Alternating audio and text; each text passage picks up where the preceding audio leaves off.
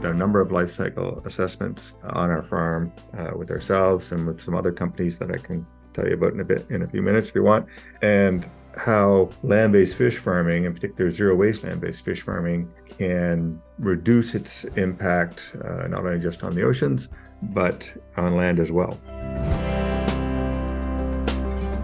Welcome to RAS Talk, the podcast on recirculating aquaculture systems and sustainable food production. Brought to you by Rastech Magazine, the premier publication for recirculating aquaculture systems professionals.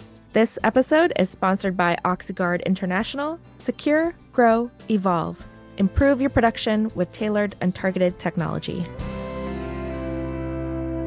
Hello again, listeners. My name is Jean Coden, and I am the editor of Hatchery International and Rastech Magazine. And back again with me is Brian Vinci, director of the Freshwater Institute. Welcome, Brian. Good to talk with you, Jean. You're back from Aquanor, Norway. How did that go for you?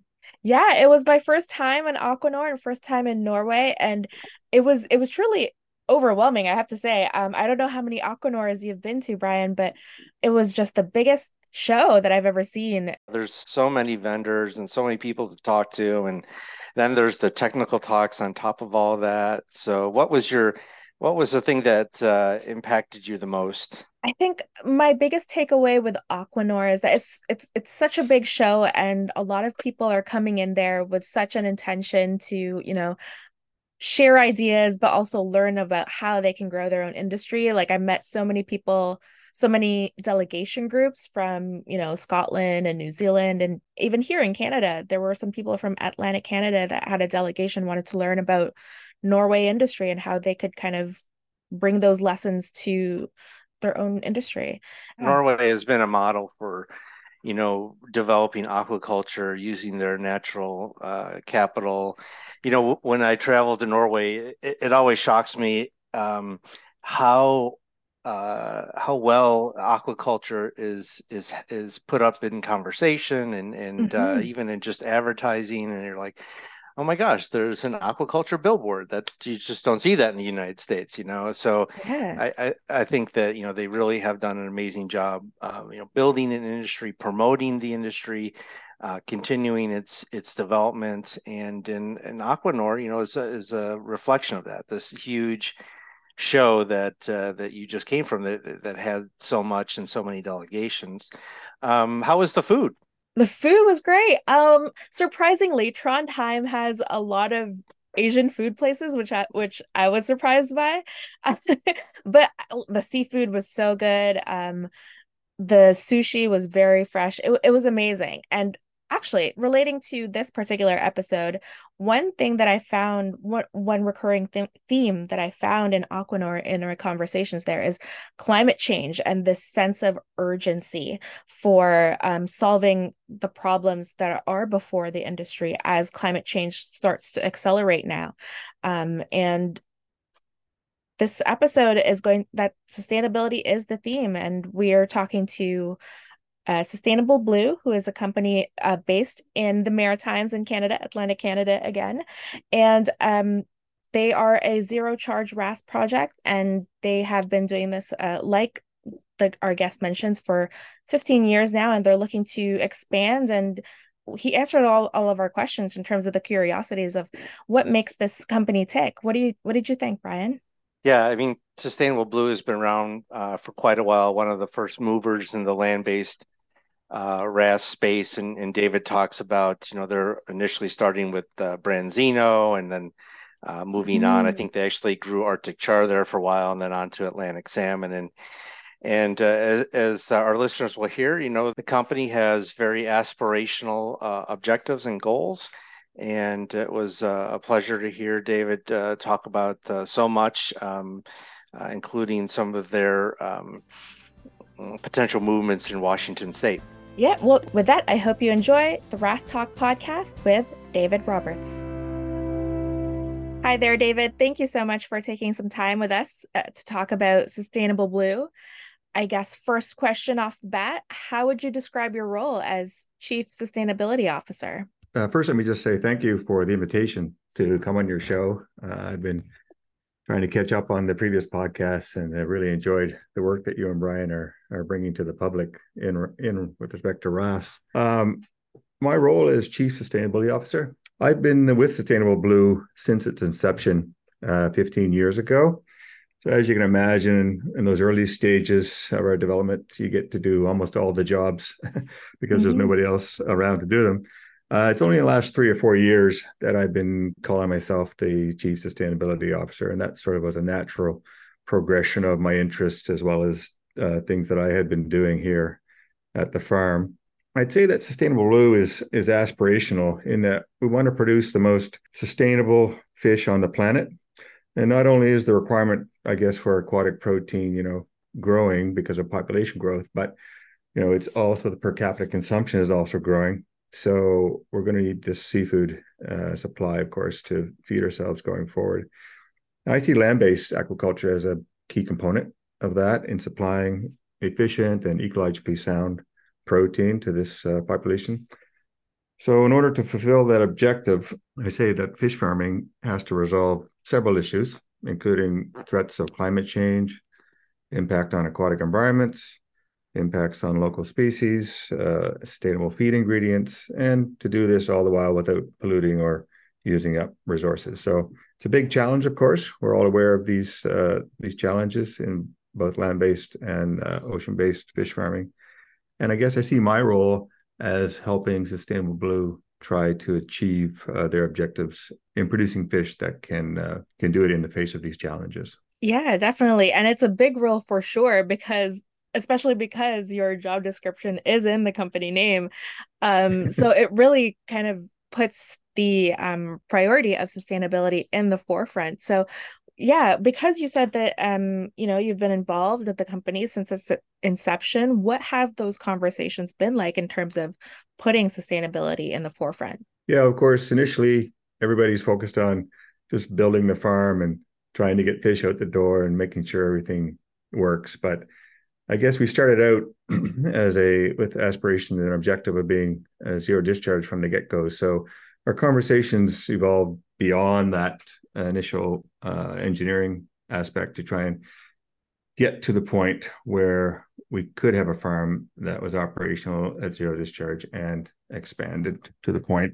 I've been working in the aquaculture sector, I guess, now for about 40 years. Before joining Sustainable Blue, I was involved in international aid work to countries around the world, both in aquaculture and fisheries development projects, both as an aquaculturist and environmental capacity.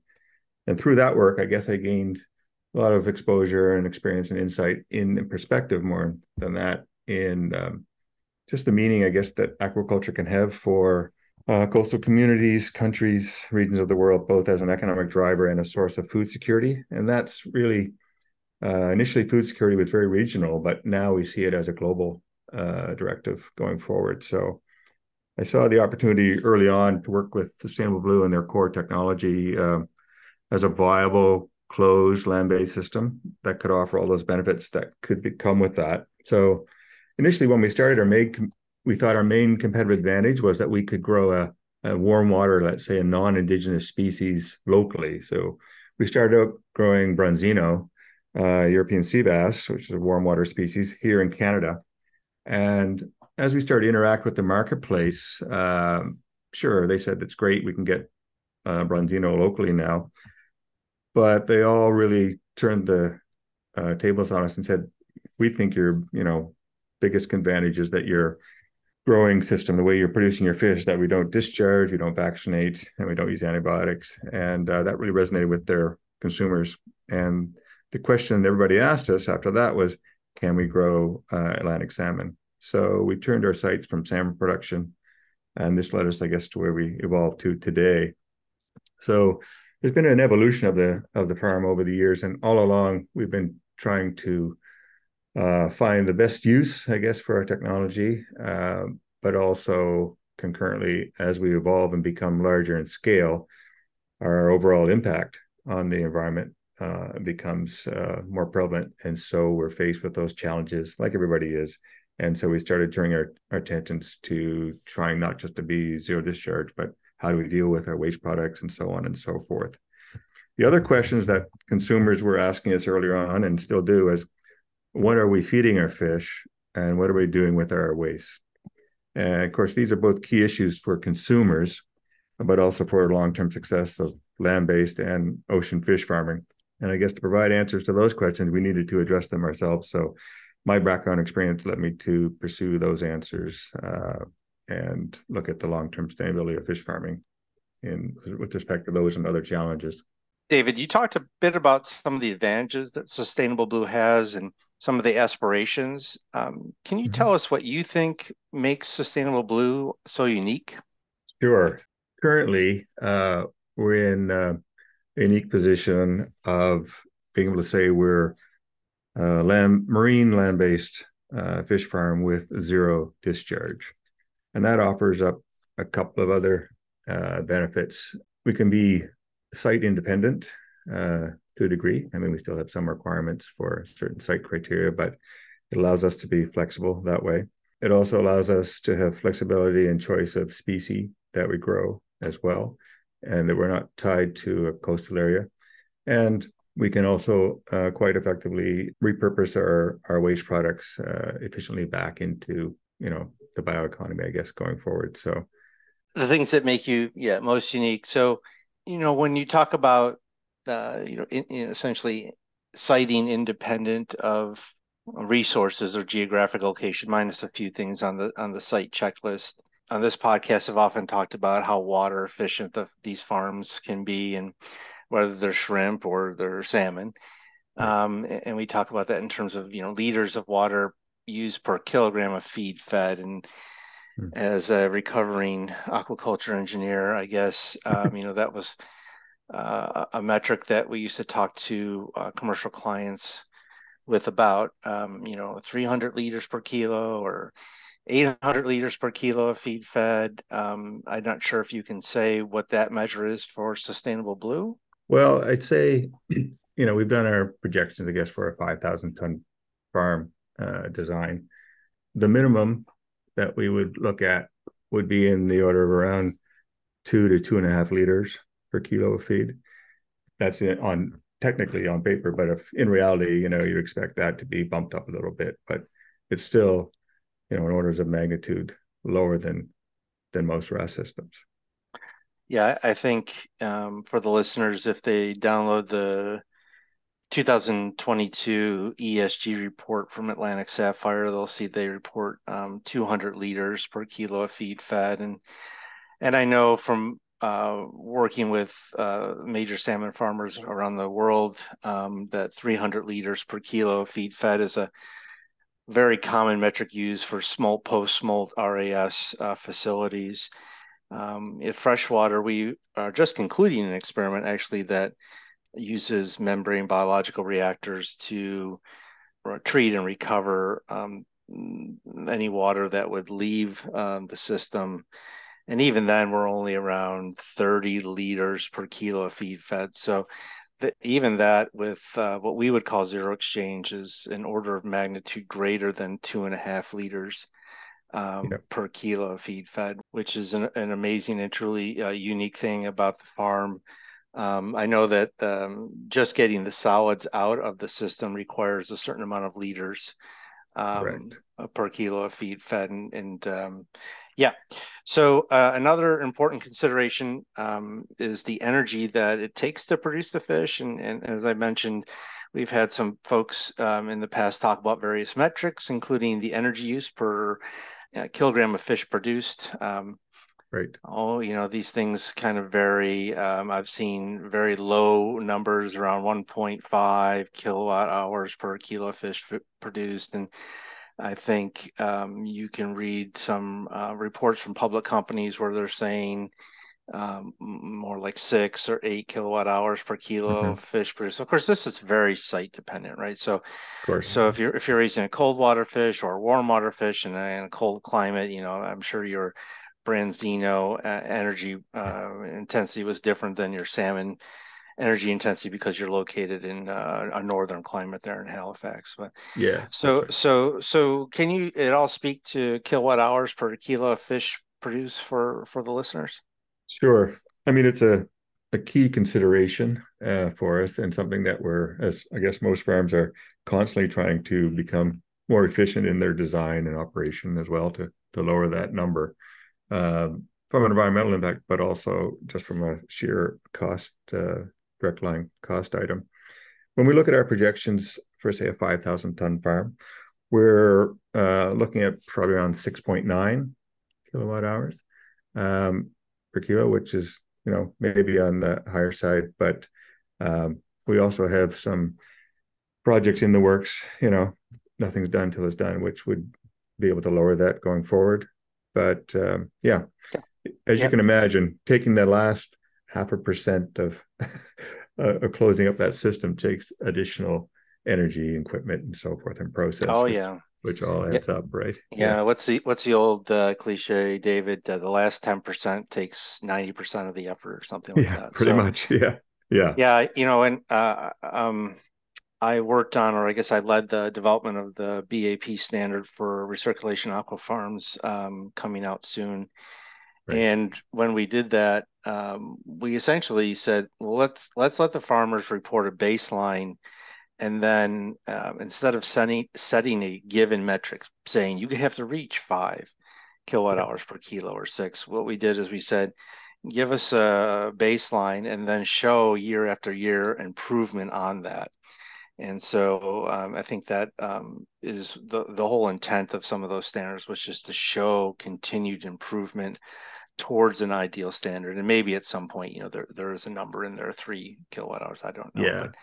But you know, what you mentioned about, you know, initiatives to at Sustainable Blue to further improve that, that's great to hear. So what about saltwater, freshwater? I think I have this right. I've been up to the farm, I guess, a couple times now. And I think you guys are growing salmon in salty water during the grow-out phase. Is that correct? Right? That's right. Yep, absolutely. Yeah. You know, we bring eggs in monthly now from Benchmark, from Iceland, and they're brought in, as would be normal, into a standard freshwater hatchery operation. Mm-hmm. And we grow them up to smolt and then smolt them, and then post-smolt introduce them into seawater from that point. So the first 10 months, let's say, they're in the freshwater system, and then from that point up to about 2 years, they go into saltwater systems. And we're located next to the inlet here off the Bay of Fundy. And of course, we use that for filling our tanks. And initially, we did have some small discharge. We were working toward the closing down the system. And we also had some boreholes to supply our hatchery. And everything was quite small scale at that point. As we grew, of course, our wells, which were kind of poor in quantity supply, but then started to sour over time as well. We realized that, you know, we weren't going to be able to keep drilling boreholes to get the freshwater we wanted. So we basically take our saltwater and use a saltwater reverse osmosis unit to split out the freshwater. It goes to the hatchery, and then all of that freshwater waste comes back and is reconstituted with the brine from the saltwater RO and reconstituted into seawater again. And the cycle just loops back onto itself. So we don't have any need for extraction from the ground anymore. Right. That's interesting. So I guess what I was also interested in is, and I think our listeners would be, is so your salt water is coming from where? Is it coming from an intake there in the Bay of Fundy, or do you have brackish water wells that are, you know, infiltrating from the saltwater intrusion, or what's going on there? Yeah, so you were right with the first assumption. So our site is located next to an estuarine tidal inlet off the Bay of Fundy. And so, as you know, we get 12-meter tides twice a day. So it's good flushing action there. It goes right down to the mud and back up. So isn't the Bay of Fundy one of the biggest tidal? Oh, it is. It's the highest in the world. Yeah. I mean, it's funny. You see boats that are, you know, they're on their side, on the bottom, on the mud, and the top of the wharf is, you know, 30, 40 feet higher than that. And then 6 hours later, they're, you know, parked beside the wharf kind of thing. So, But when we require salt water, we can bring it in from that inlet, and only at high tide, of course. It's such a head, but basically you don't need make up every day. So yeah. Yeah. So that's where it comes from. Do you take pains to disinfect that water with some sort of disinfection process? Like absolutely. Okay. Yeah. So we always did. It's not a continuous cycle, so we can bring it in a batch. And we probably, we're set up now, we'll probably bring in 80 or 90 cubic meters that are tide kind of thing on one cycle. Mm-hmm. And then that water course has all the good parts of the seawater, but all the things we don't want as well. Sure. Yeah. And so, so we basically oceanate that, AKA generate a lot of bromine, and use that for disinfecting, basically killing the seawater, and then extracting out the bromine with activated carbon to bring it back into a clean state that's not harmful to any other biology. Yeah, that's important. So for our listeners, when you ozonate seawater, it can create some toxic byproducts like hyperbromic acid, and sure. those can be removed as you guys are, as you said, you're using activated carbon. So you Sustainable Blue has been in the news a little bit recently about potentially citing a farm or a facility in Washington State, and so that makes me think about how you would have salty water for your grow outs at an inlet site when you don't have, say, ready access to salt water. Have you guys thought about what you would do there? We have, yeah. And I guess, we're looking at a variety of sites in Washington presently, and I would probably, with an educated guess, think that we probably will be upland, that we won't be on the coast. And so, we're looking at, we would basically just take commercial salts and constitute the seawater from freshwater sources. Yeah, so similar to ideal fish, which is, I'm not sure you would call them a zero discharge, but they don't have an official discharge to any receiving water body, but they do minimize their discharge and make their own salts there. They have a neat salty water production system. If you haven't seen it. Oh, really? No, I didn't.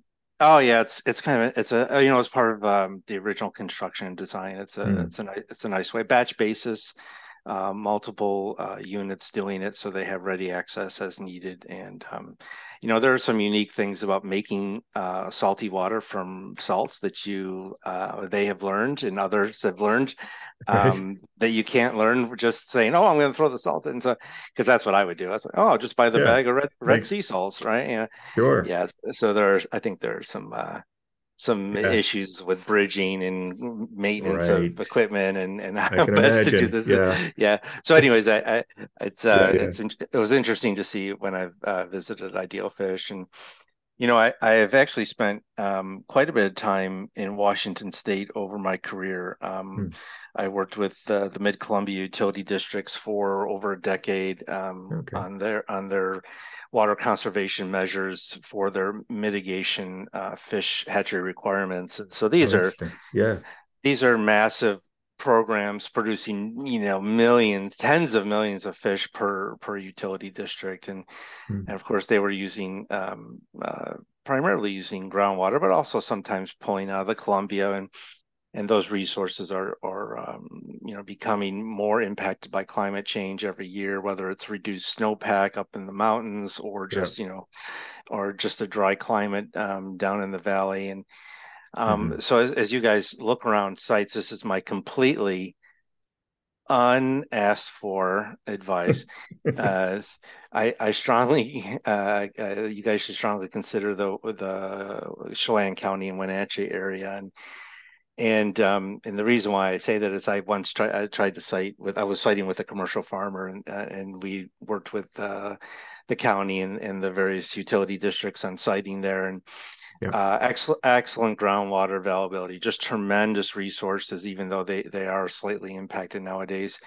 And the cost of power is close to the cost of the power production because it's all hydro. Right. So of course, nice. So as you guys look for your, improving your carbon profile, the hydropower there is already built infrastructure, so carbon is already set aside, and then I think, you know, that cost them, as I recall, 1.7 cents US per kilowatt to produce. And then, you know, I think if you're a large user, which a RAS farm is 24/7, you know, then you can negotiate a deal. And I'll just say in my negotiations previously, you're between 2 and 3 cents per kilowatt hour. Now, that was then, and things changed. Those are impacted by power contracts that are selling power to California and other areas of the country.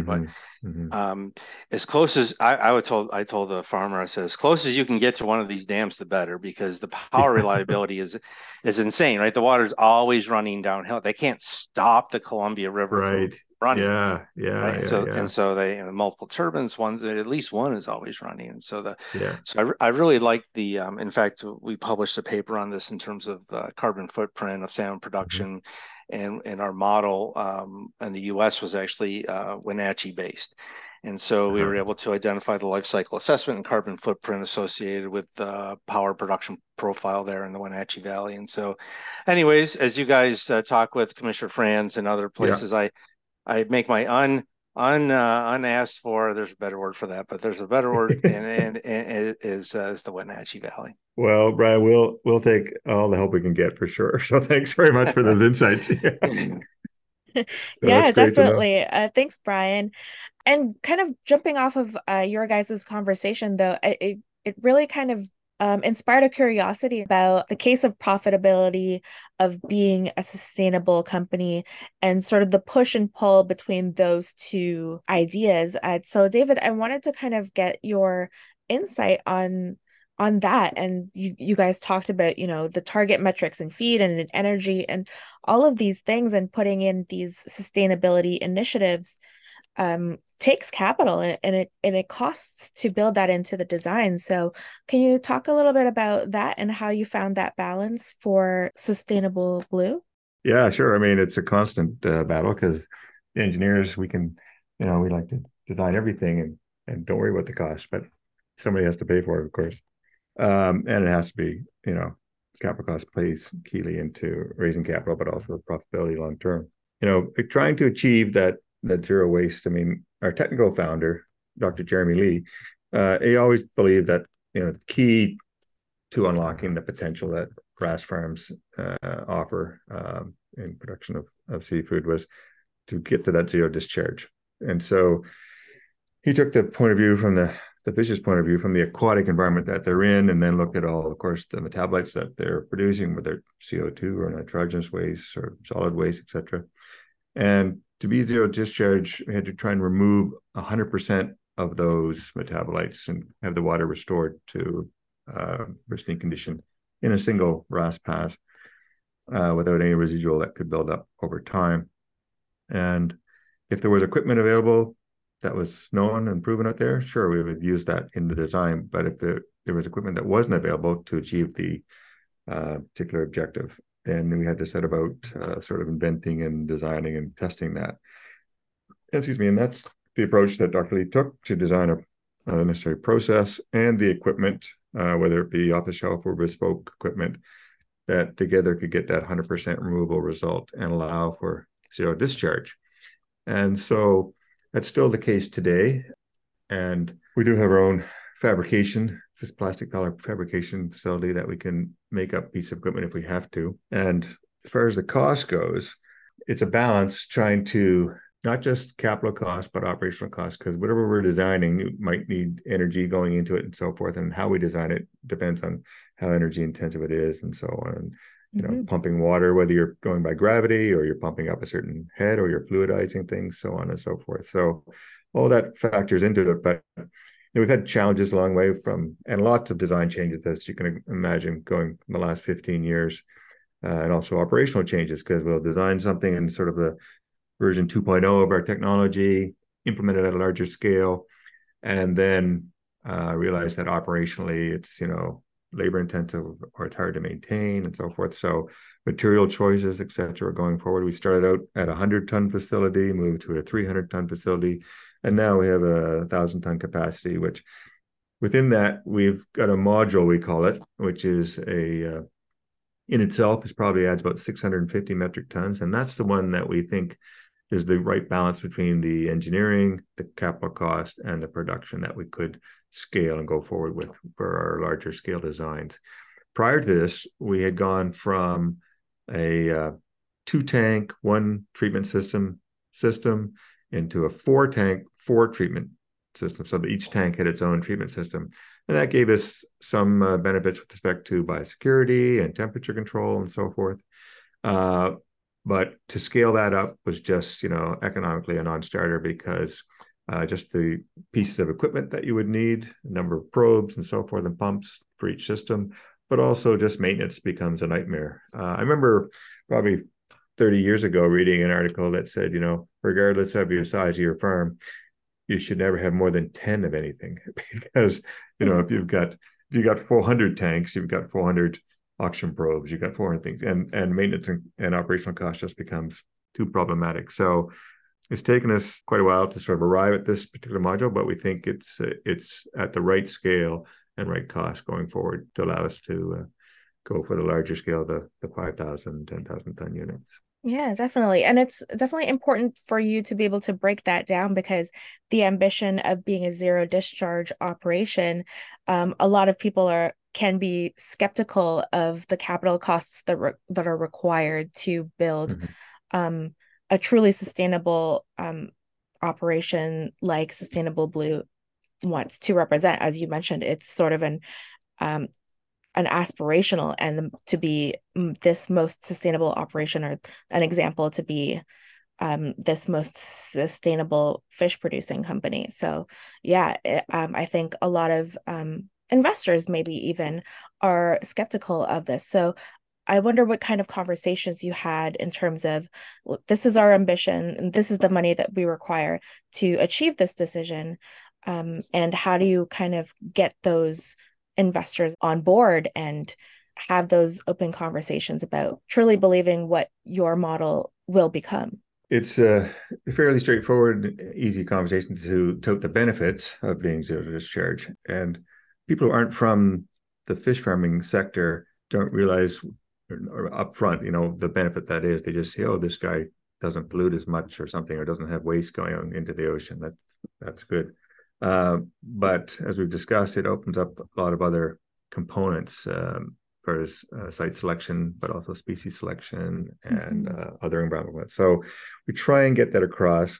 And then those that do understand it, but are skeptical of it, we get them out to the farm. And the fact that we've been operating and selling fish for 15 years, does speak to the fact that we're at least still here and we've invested the time and the money, and it's wasn't just something that we thought about once and here it is, we're trying it out. We really lived it for the last 15 years and have made a number of improvements. And the nature of our technical founder and ourselves and the company is that we just continue to keep making improvements going forward, just for either for efficiency or ways to expand the business and keep the capital costs and the operating costs lower as everything else seems to go up in price.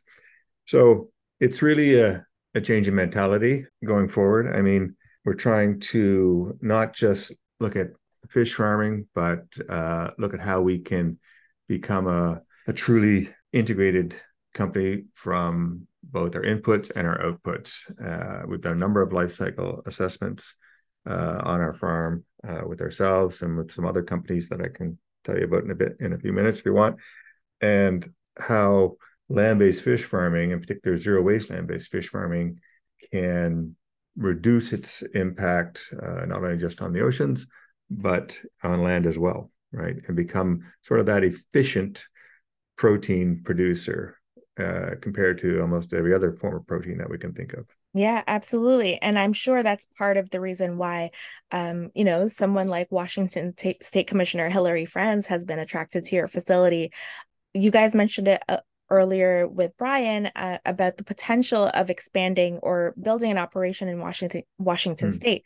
And I think just a few weeks ago, the Washington Commissioner visited your facility. So can you tell us about what that visit was about and how it went? Oh, absolutely. We all want, respect politicians who have integrity and will take a stand and make the correct decisions when they have to. But I also know that they're faced with some impossible choices sometimes that they can't satisfy all the people all the time. And so when Commissioner Franz chose to remove open water fish farming from the state's waters and to put a ban on future open water fish farming, she, of course, knew that it would be some pushback and it wouldn't be accepted by everybody.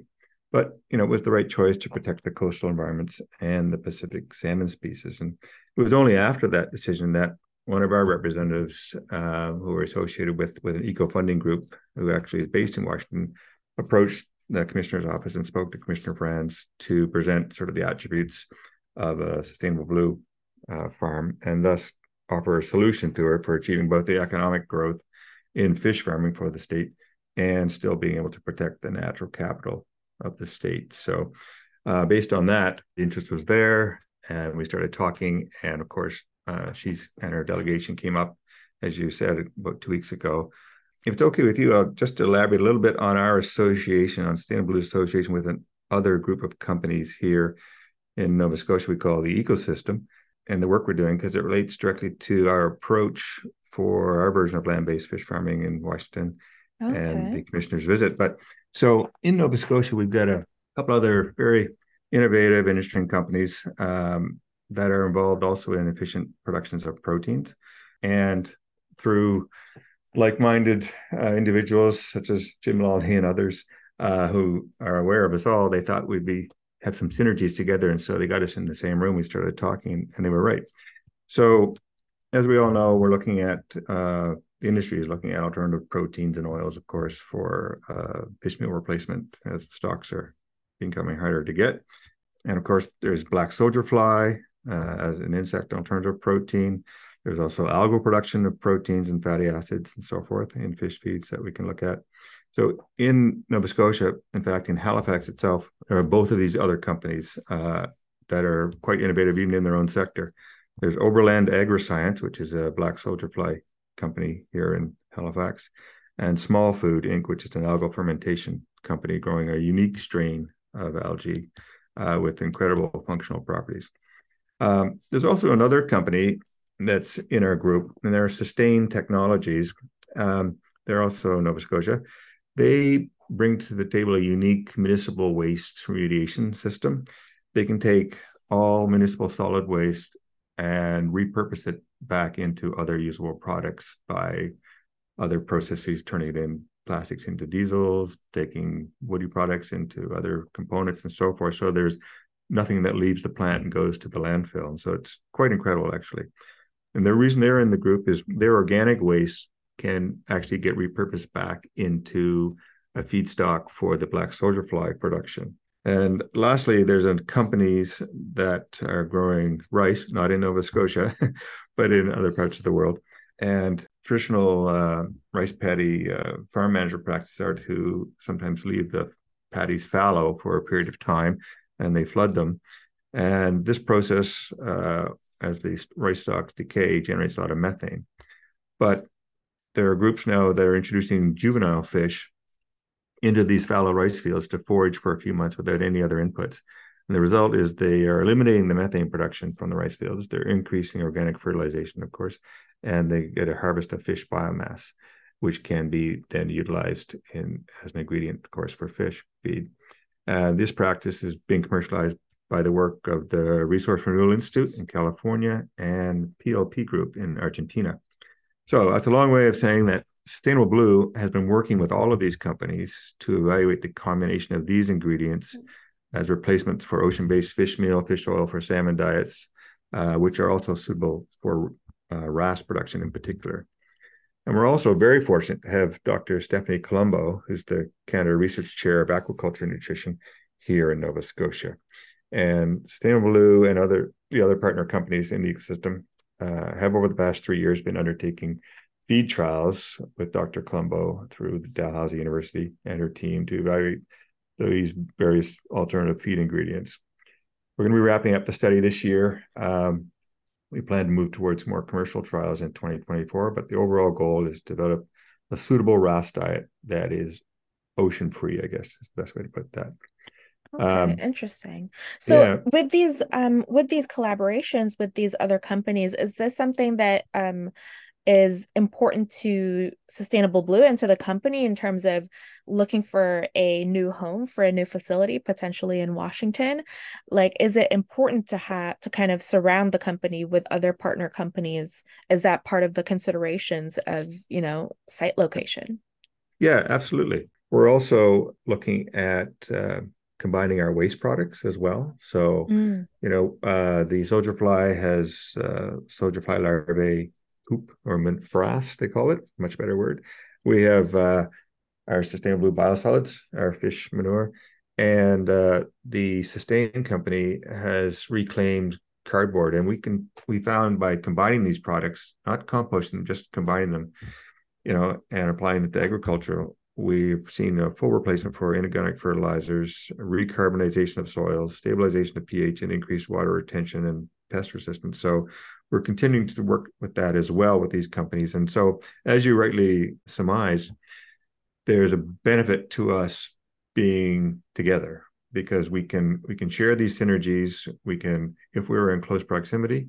And so when Commissioner Franz and her delegation came to visit 2 weeks ago, she was part of a 2-day ecosystem summit that was hosted by these companies here at Dalhousie, and included presentations to her and others in the fisheries conservation space over these 2 days, and then tours to all the facilities. So, of course, we had some conversations and dinners and stuff after that, and she saw the vision that we see that, sure, Sustainable Blue has many attributes that would be beneficial to the state, but collectively, so do these other companies, and as a group, we can actually become, you know, more efficient, more integrated by utilizing our own inputs and waste as well. So that is, I guess, the long-term goal, you know, that when we're looking for sites, we are keeping that in mind that, you know, these other companies would have benefit to the state as well, and they could co-locate with us if we go there, so. For sure. And I'm sure you've had tons of conversations with the Commissioner Franz about, you know, what do you feel is she most interested about in terms of land-based RAS? Maybe not even specifically Sustainable Blue, because Commissioner Franz, as you mentioned before, she has a huge decision before her in terms of the future of aquaculture in that state. So yeah, did you get a sense of what she's most interested in and what she wanted to learn from that delegation? Yeah, as we all know, Washington State has a long history of aquaculture and fisheries, right? Mm-hmm. And so it's well suited for that state. They have lots of infrastructure and industries supporting it. And so we see RAS as an excellent offering for the state. And her main objective in making those hard decisions was to, first and foremost, you know, conservation and protection of the coastal resources. And if it meant that she had no alternative, which she didn't at the time, then she was okay with that decision because she saw the long-term impact of not making that decision. So, but ultimately she does want to support aquaculture in the state. And when it comes to fish farming, we see the RAS offering a great alternative for that. And I think it's important to note that if you're going to take, you know, X tens or hundreds of thousands of pounds from ocean-based fish farming and put it on land, whether it be Washington or any other in their state, I think the long-term viability of that is tied to being able to do something with those wastes, because just discharging them back to the ocean again, you've got the fish out of the marine environment onto the land, and you've mitigated a lot of inherent risk and issues facing the ocean farming industry. But discharging directly back to the ocean, I would say, isn't a long-term solution that favors growth, particularly if you consider you've paid for those nutrients that are now, you know, going back into an environment that, you know, could be detrimental long-term. It'd be infinitely better to collect that and capture that and turn it into an economic and environmental win for the company. And that scenario, I think, fosters long-term growth. And so I think the commissioner realizes that as well. She's excited about that. But then concurrently, you need a separate industry that can utilize waste to build alongside of any RAS industry that's being developed. Yeah, that's super interesting. And I guess, how important is it from the Sustainable Blue perspective to have government officials like Commissioner Franz be engaged and, you know, interested in your own company's plans to build, because we do have other, you know, states where RAS projects are struggling to cooperate with their government bodies, and they're going through a lot of red tape. So yeah, how important is that relationship to be established with someone like Commissioner Franz? Yeah, I think it's very important from that perspective, in that from a regulatory point of view, which is what the state would, you know, largely be responsible for, they can, by the nature of our business, the way we operate, the fact we're not discharging, which is where many of these, you know, pushbacks from regulatory agencies occur, and the fact that she's supportive of the way we're doing it, and the fact that there are these other companies that could be involved as well, she sees that as a, you know, sort of a win-win for the state, and so she's supportive of it. And, you know, we're not expecting big favors or any financial favors or any of that thing, but it does smooth the road, right? In that, you know, that when you're applying for regulations permits, that there's a favorable person on the other side that's in support of what you're asking for. Financially, it'll be the same as every other company coming to the state. You know, we're responsible for all our own capital and everything else. Ultimately, we're looking at state-owned lands as a priority for siting a facility, and lease payments that would go into that actually go back to fund the school system in the state, because these are lands that have been allocated to the school trust, one of their school trusts. So she sees that as a win as well, right? So yeah, for sure. And from the other perspective of, you know, the public, the community, I wanted to talk to you also about your take on Sustainable Blue and how and the consumer facing side of the company. So looking at the website, there were some key words that jumped out at me in terms of what how the marketing strategy is being used on I saw words like, for example, wild flavor and hormone free and antibiotics free, and I wanted you to kind of share with us some insights behind the marketing strategies there, and what lessons have you learned in terms of how consumers respond to these messages? It's interesting, because when you mentioned sustainability at the beginning, when this last March at the Boston Seafood Show, regardless of the booth in which country it was, everybody had the word sustainability on their banner, right? And so yeah, it's certainly top of mind for everyone. It's widespread, and it starts to lose a little bit of focus when everybody can be sustainable. Some of these terms, I guess, they've derived out of, you know, just marketing companies, but we try and reflect, I guess, what our consumers are discussing with us. And of those three, I'd say, you know, antibiotic-free is one that's best understood, resonates with consumers. Often you see marketing strategies of key buyers that will side up with particular NGOs and support groups like Ocean Wise and Friends of the Sea and so forth. And, you know, we're quite selective because we want to make sure that the agency that is representing in that endorsement is, in fact, you know, valid and isn't with the pay-for-play kind of situation. But people ask us also, can we go organic? And we haven't, and I'm not sure if we will, just because my view, and maybe it's only my view, but when people and consumers are asking, is it organic?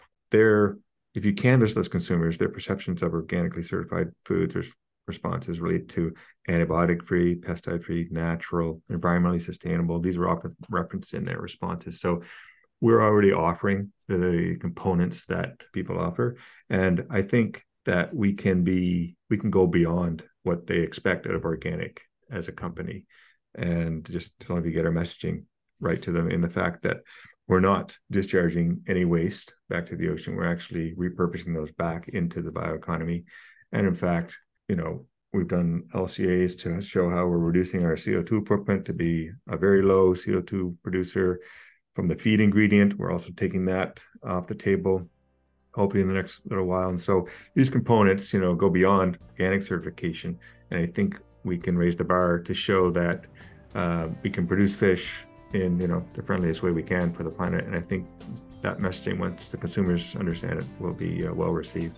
That's truly fascinating. And I'm really grateful for you to take your time sharing all of your insights, because Chief Sustainability Officer is quite a unique role, not just in RAS companies, but in companies in general. And it's always great to kind of share your insights in terms of not just the technical side and the operational side of the company, but also your perspective and, you know, what should sustainability mean to the end user, to the customer, right? Sure. I'm happy to have the opportunity to wax on here. Well, thank you so much. I appreciate your time. No, my pleasure. Anytime. Thanks, Jean. Thanks, Brian. Thank you. All right. I hope you guys liked this episode. It was really interesting for me to really get inside, I guess, the intention and the insight behind someone like David Roberts, who's the Chief Sustainability Officer and truly is going to be sort of the marker for the sustainability direction of Sustainable Blue. So it was good to kind of get his technical insight on it, but also the insight on, you know, the consumer facing side. What did you think about our guest? Yeah, I thought it was a great episode. David really shared a lot with us, Jean. And it was interesting to hear the intention, as you say, of them being an aspirational type company, meaning that they really started from the beginning. This is what they were hoping to do, and it's taken them, I don't know, 10 or 15 years. They've been doing this quite a bit to work through the, you know, species selection and the challenges on the technology, and they're finally at a spot where they think they have a module size, you know, 650 tons with so many tanks that they can scale from. And a lot of times on the podcast, we've heard from folks, you know, looking to build that, what is that module size and things like that. I'm worried about certain operational characteristics, and they are too, the business side, as David said. But, you know, it seemed to me that the sustainability was forefront in the founder's mind and continues on today through David as the Chief Sustainability Officer, and then their incorporation or partnership with some of these other companies that are circular economy based, essentially, they're are in the Halifax area, Nova Scotia. Yeah, for sure. I make a joke in the episode about how Sustainable Blue is in the name, but it truly does kind of force you as a company to be accountable to live up to your name, huh? So absolutely. And I think that, you know, they're there, or, you know, at least that they appear to be there. He mentions that they've done some life cycle assessments, and you know, it'd be great if those are on the website. I can check them out, but I haven't seen them. But I do think, you know, consumers are looking for those things that he mentioned, and you know, as you mentioned earlier, that climate change is striking urgency. You know, even visible at Aquanor when you were there. Yeah. So I think, you know, these things are coming to the forefront, and Sustainable Blue has definitely been a leader in this area. Yes, definitely. As always, show notes for this episode and all our episodes are available on our website with links to articles, photos, and more extras. Go to rastechmagazine.com/podcast. That's rastechmagazine.com/podcast. Please consider sharing this episode with your network and on social media, and follow us on your favorite podcast platform so you don't miss a new episode. Thanks again to our sponsor, OxyGuard International. Secure, grow, evolve. Improve your production with tailored and targeted technology. Thanks again for listening.